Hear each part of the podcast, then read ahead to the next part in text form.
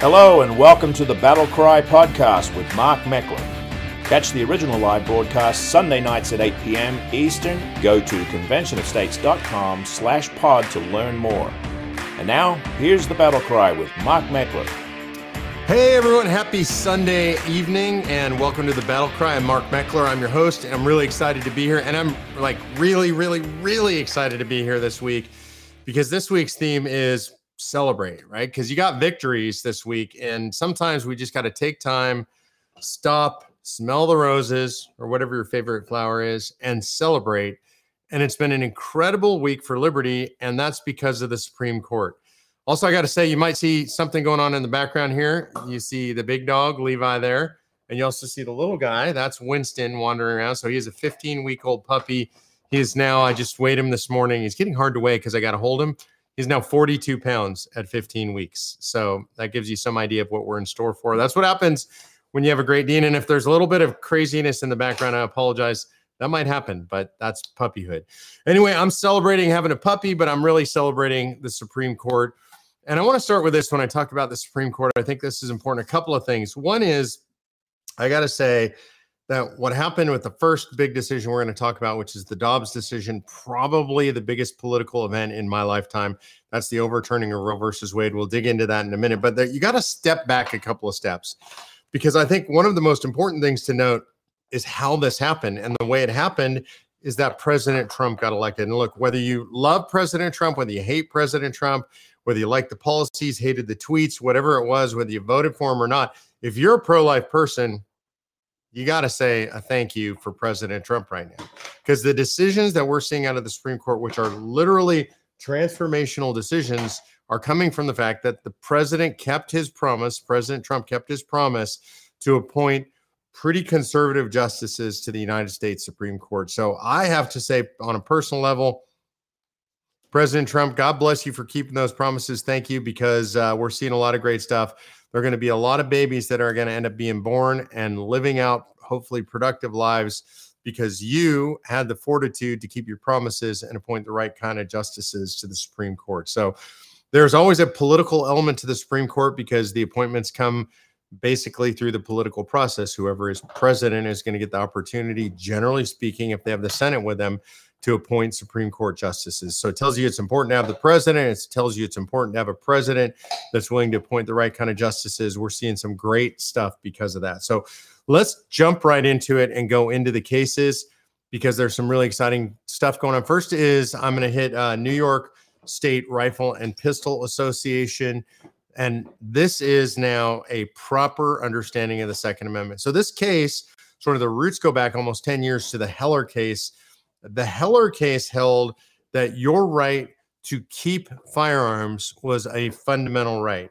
And that meant that the scrutiny that the Supreme Court or lower court should apply is pretty strict when it comes to regulating your right to keep firearms. When this happened 10 years ago, the left went crazy. They thought it was just the most horrible thing. How could it be a fundamental right? I don't see how any right that is an inalienable right is not fundamental, but specifically now, the right to keep arms is among them because of Heller in the 10 years since the Heller decision, in a lot of the blue states, the lower courts have ignored Heller. California has been one of the worst examples of that. I think there have been at least three cases that have made their way up to the Supreme Court since Heller that are California cases where the Supreme Court basically just said, no, shut up. We really meant it. Right. You, you have to agree that this is a fundamental right and you have to apply a very strict level of scrutiny when you're looking at regulations that impede on that right. Well, the question then became if you have the right to keep guns, do you have the right to carry them? And you can see what Winston thinks about this. So Winston's in the middle of it, right, buddy? Okay, there you go. So the question is keep yes, bear, carry them with you. That becomes the question. So that's what keep and bear arms bearing means to carry a firearm on you. And there are at least six states that had laws like the New York law, which basically said if you wanted to have a permit to carry a pistol, to carry a gun with you, you had to prove some sort of special need. You had to show that your life was somehow specially threatened. Maybe you were a media figure. I know a lot of the media figures in New York get these permits. They're connected, they're wealthy, they can show a greater threat than the average person. Maybe if you carried jewelry, I, I think this was available occasionally to people who transported large amounts of valuable jewelry for their business, people who carried large amounts of cash for their business. There weren't a lot of them. They were very restricted. Mostly it was reserved for people who were politically connected. So, what they had done is they had effectively cut off a fundamental part, I would argue, of your Second Amendment rights, the right to bear arms. So they'd already had to deal with the fact that you could keep guns in your house, but could you carry them with you was the question in New York. That's called uh, New York Rifle and Pistol Association versus Bruen.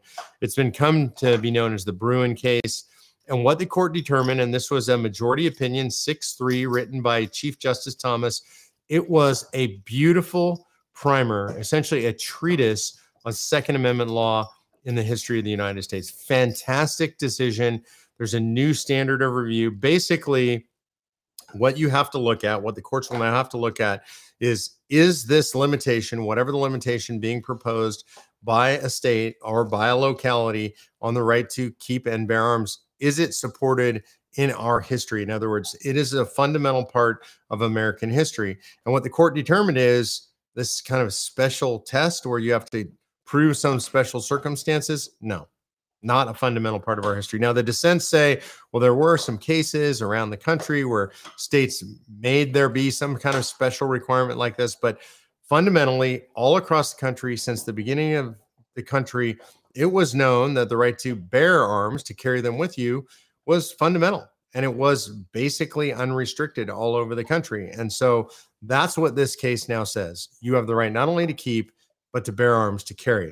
Now, I want to make sure that you don't confuse that with some other things because there is a question of now a bunch of states passing what's called a constitutional carry means you don't have to get a permit at all. And I can say that with certainty, the Bruen case didn't say that. It's not a constitutional carry case. It doesn't say it's the same in all 50 states. It specifically says just this idea you do have a fundamental right to carry. States can still restrict that by imposing licensing requirements got to take a class a certain amount of hours got to demonstrate proficiency shooting things like that. All of those things remain legal under the bruen case.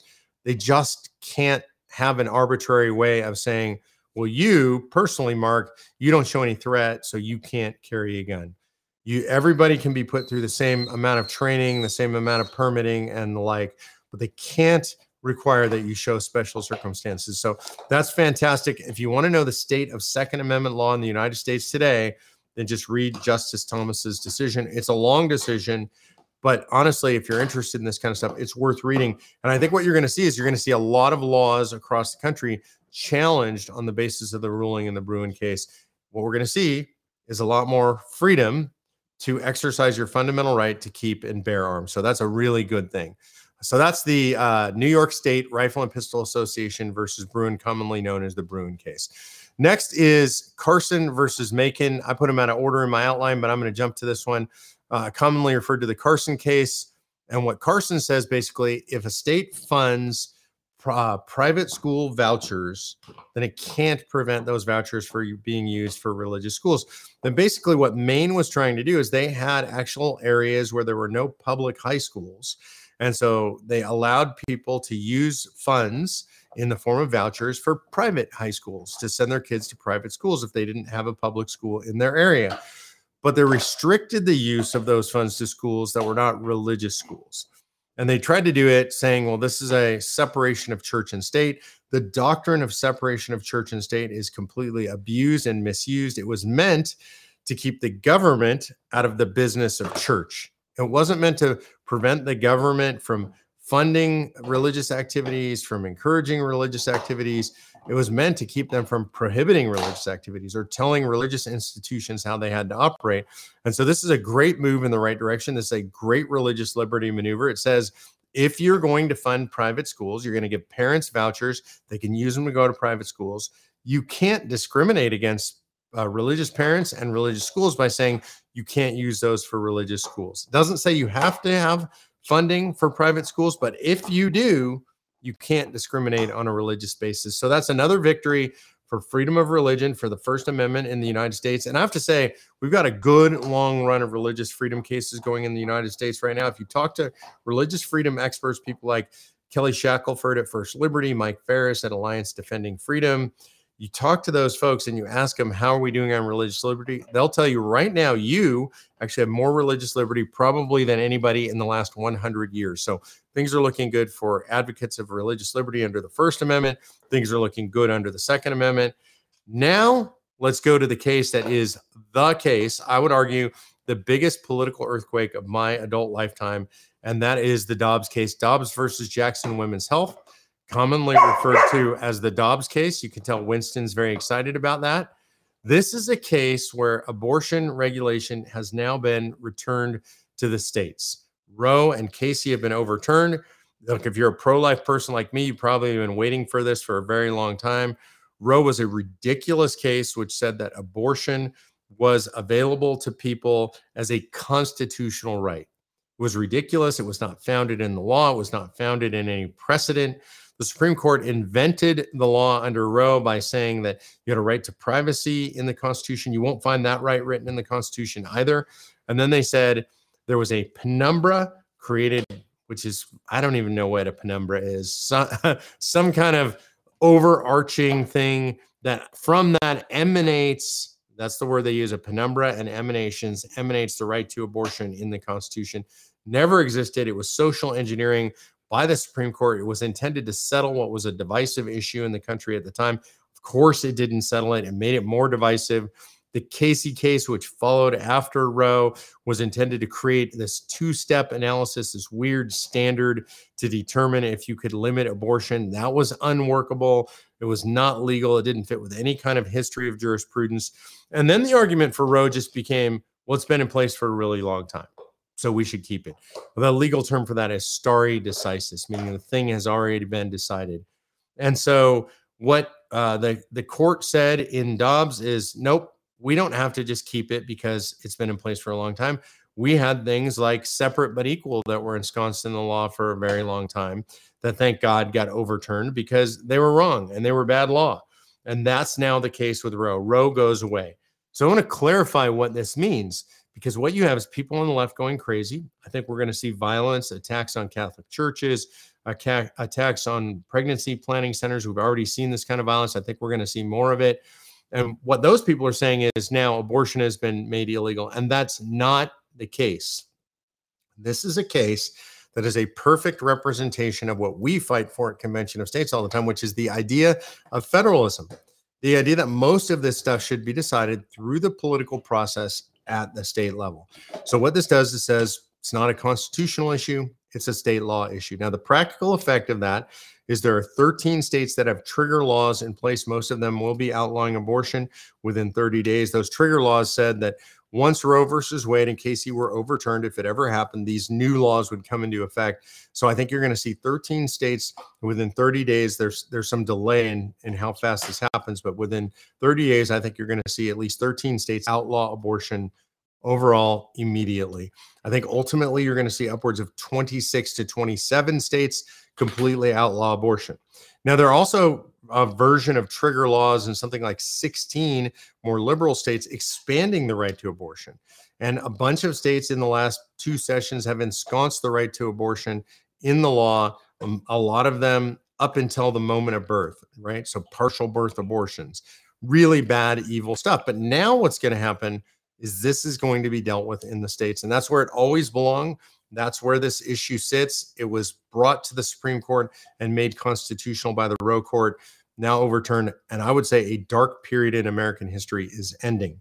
So now, if you're a pro life person, what that means for you is it's time to fight for the right to life, for banning abortion at the state level in all 50 states. If that's what you believe, that's what I believe. That's what should happen. I think abortion is immoral and it should be illegal in all 50 states. I think we're headed in that direction. This is a watershed moment in American history. You know, often we talk about that we want to pray for our country's redemption. I do this every day. I think about it all the time. I hear people in churches do it. I know we do it as an organization. And the question you have to ask yourself is should God redeem our nation? Right. And if you're a nation that kills 61 million plus babies as we have because of Roe versus Wade, do we deserve to be redeemed? And I would say the answer is no. Generally speaking, I hate to say that, but now I think we're moving in the right direction where, you know, I'm pretty sure the Lord's smiling right now and saying this is a step in the right direction. for those of you who've been in this fight a lot longer than me, God bless you guys for being in the fight for life for a very long time in this country. And I would say time to double and triple our efforts. Uh, be in the fight for life, push to make uh, abortion illegal in your own states. And this is a really interesting thing. There's a political consequence here that I find fascinating, and that is this. In previous elections, ever since Roe versus Wade back in 1973, so 50 years roughly, uh, politicians have been able to say, well, if I ask them about abortion, if you ask them about abortion, well, it's really not an issue I'm going to face. That's been decided by the Supreme Court. Now, whether you're a local politician or a state level politician or a federal politician, you get asked the question on the campaign trail well, what about abortion? It's not decided anymore.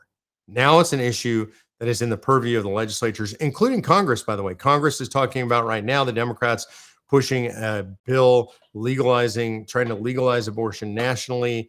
Uh, so I think there's going to be a fight over this. And I think the politicians are going to have to take one side or the other of this issue. And I think that's a healthy moral position for the country to be in. So look forward to these big political fights on the ground in the states at the congressional level. I don't by the way, I don't think abortion has a even a slight chance of passing in Congress right now, even a Congress controlled by Democrats. You've got Manchin and Sinema. I don't think they're going to allow that to get past cloture. They're not going to they're not going to have 60 votes for this to get past cloture in the Senate. I don't think it passes in the House. There's too many people in the House that are vulnerable going into this cycle. But I do think this is going to now be a battleground. And I actually think that's a really good thing. The country is lurching back towards federalism. You know, I think that's healthy. At Convention of States, of course, we think that's healthy because we think that things should be decided in the states. The power should be taken away from the federal government and given back to the people in the states, right? We think that in regard to environment and energy and education and healthcare, all this stuff should not be decided at the level of the federal government. And a lot of the conflict that you and I experience in politics is because things that are decided in Washington, D.C. should it not be. They were never intended. Part of that is due to the expansion of the administrative state. That's this fourth branch, branch of government where Congress delegates powers to the this new invented branch, the administrative state, which is then unaccountable to the electorate and pretty much unaccountable to anybody. Congress kind of abdicates its authorities, says the secretary shall make certain regulations around a certain area, and then leaves it to the secretary of education or energy or HHS or whatever it is to make up all these regulations. The bureaucracy then regulates. And then not only do they regulate, but then they adjudicate. In other words, they make regulations, and then there are these administrative courts where you can get hauled, cited, hauled into one of these courts. They'll adjudicate your fate and decide your punishment. This, in my opinion, is an entirely unconstitutional abrogation of powers or delegation of powers under the non delegation clause of the United States Constitution, which says Congress makes all the laws, right? So we have a case upcoming right now, which is West Virginia versus the EPA, uh, which involves this non delegation clause. Uh, and it involves something else called the Chevron doctrine. And you're going to hear this. It kind of gets into the legal weeds a little bit, but I want you to know what it is because you're smart enough. You can handle it for sure. The Chevron doctrine said that when a federal agency makes a rule and then that rule gets challenged, somebody goes up into the courts and says, This is ridiculous. You're misinterpreting this rule, that the courts should defer to the regulating agency. It's called the Chevron doctrine after the, the um, oil company Chevron. So, in other words, what the court said at that point under the Chevron doctrine is the agency the authority is delegated to the agency, right? It's done by Congress. I think that's unconstitutional. And then the agency makes the rules. And then the agency gets to decide what's a reasonable interpretation of the rules. And what that allows an agency to do is whatever they want, pretty much. They can create a rule that means one thing, and later on they can say it means something else, and the courts are supposed to defer to that. Well, we have a Supreme Court that's not friendly to the administrative state generally, doesn't really like all this delegation of power, really seems like they're going to enforce some of the non delegation clause, and also doesn't like the Chevron doctrine. And they've been chipping back at the Chevron doctrine. It's possible in this West Virginia case, I'm not exactly sure, but it's possible they're going to overturn Chevron and remove this Chevron deference. That would be really good. It would give administrative agencies a lot less leeway. And it's also possible that they're going to go and enforce this non delegation stuff. And so we have a chance, and this case is going to be decided here in the next couple of days. Who knows when? Any minute, literally, maybe be decided by the time you're actually watching this, because you know I had to turn on the camera and do all that. And I don't know exactly when the decision's coming out, but we have a chance to chip back at the administrative state, and I think we're going to see that over the next couple of cycles. We've got abortion is now gone. So I think we're done with most of the big abortion cases. Second Amendment is appropriately expanded. I think we're going to see some cases under that, but the big one I think is now behind us. And, and now we're going to move into this area of administrative agencies. What that means is I think we're moving back towards federalism, where these things are decided in the states, the laws are made in the states, uh, and then the cases are decided if they're decided at the state level and not at the federal level. I think this is a healthy way to be. So I'm telling you all this because everything I just said is good news. How often is it that on a Sunday night I get to come to you with nothing but good news? I'm telling you, that's what I got this week. It's all good news. Mark Meckler is fighting every day to call the first ever Article 5 Convention of States to drain the swamp once and for all. Join Mark and millions of other Americans by signing the official petition at conventionofstates.com slash pod. And now back to the show. Uh, I want to tell you a little bit about uh, state of COS. The North Carolina Senate is considering convention states right now. It's already passed the House. I'm pretty frustrated with the North Carolina Senate right now because I'm gonna I'm gonna lay it out where it's at. We get told by leadership if we have the votes, we're gonna vote. And uh, so just show us you have the votes. And we give them a spreadsheet, what's called a whip count. We show them that we have all the votes. We tell them we've got the votes because we've talked to all the senators. We know who says what, when, and where, right? And we mark all this stuff down and then we bring it to the leadership and the leadership usually says to us well i don't think you have all the votes you think you have somebody's not telling you the truth and we say who and they say we can't tell you that's private caucus business so that's the kind of gamesmanship that you expect in washington d.c but not in raleigh north carolina it's actually infuriating it's swamp like behavior in other words what the leadership is saying is look some of our members are lying to you we're going to protect them so here's what we're saying to the north carolina leadership um, primarily, this is uh, Senator Phil Berger, who I'm not anti Phil Berger. Uh, he's voted for us in the past. He says he'll bring it if we have the votes. You can tell Winston doesn't really like Phil Berger. Maybe right now he's frustrated. But here's what we're saying bring it to a vote. Just put it on the table. And if there are people who want to vote against us, and if we lose, we're willing to take our licks. We're willing to lose.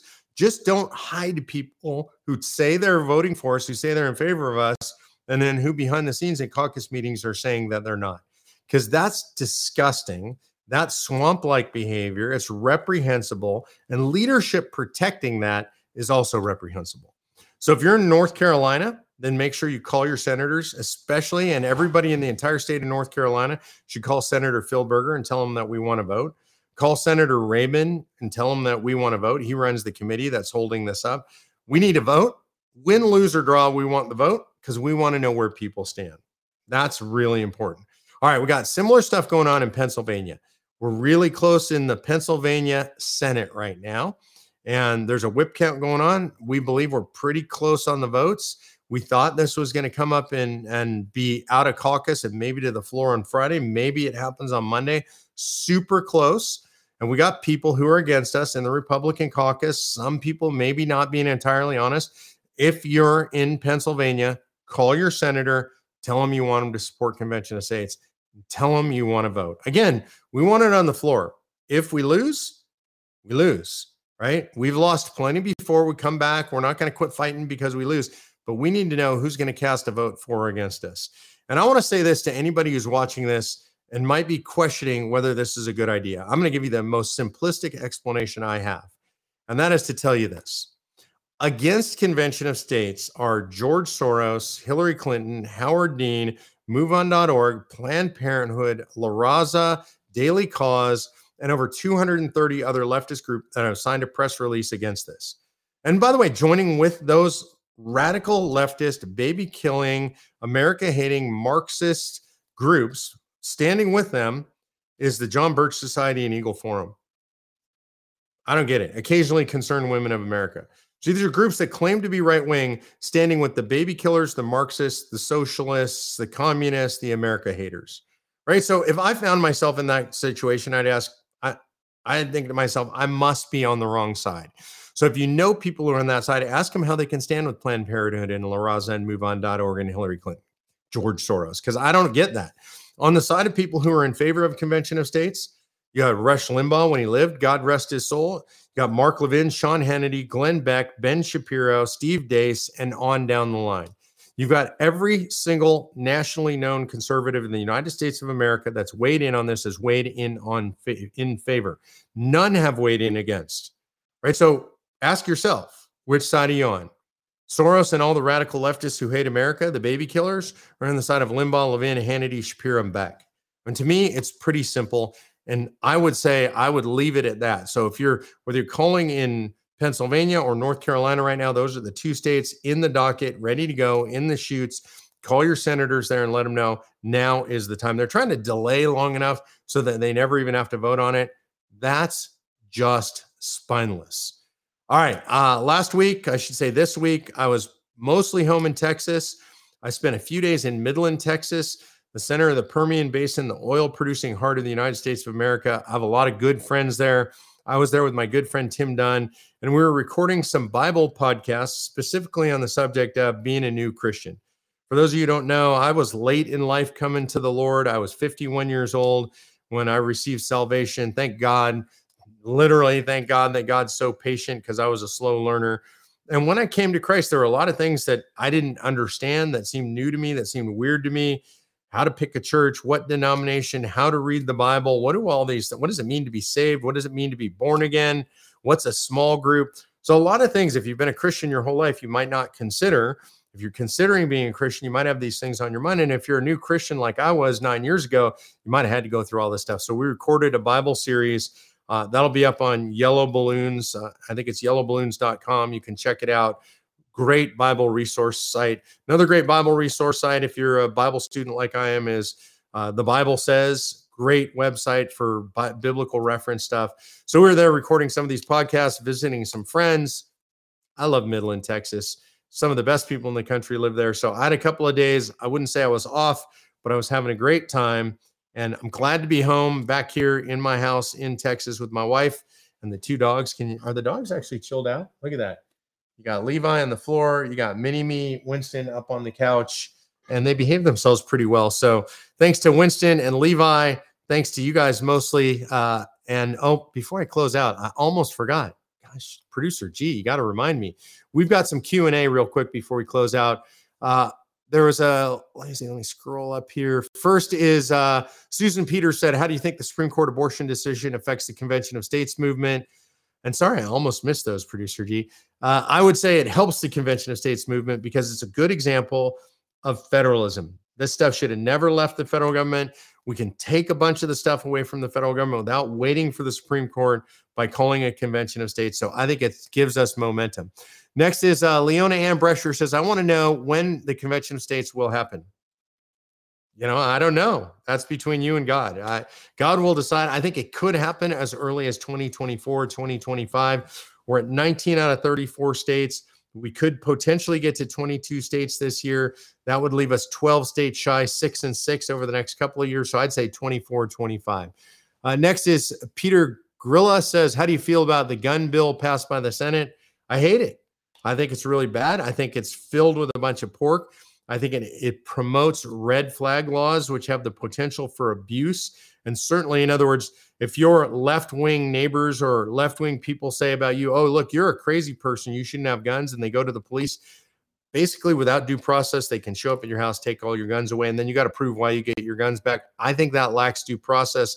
I think it's against the United States Constitution. I think it would be overturned by the Supreme Court, but it promotes these things to Senator Cornyn and the other senator, Senator Cornyn from Texas, my home state, shame on you guys. Horrendous what you guys did. You abandoned your constituents. Senator Cornyn got booed for about 20 minutes straight at the Texas Republican Party convention here. He deserved it, and he deserves a lot worse than that.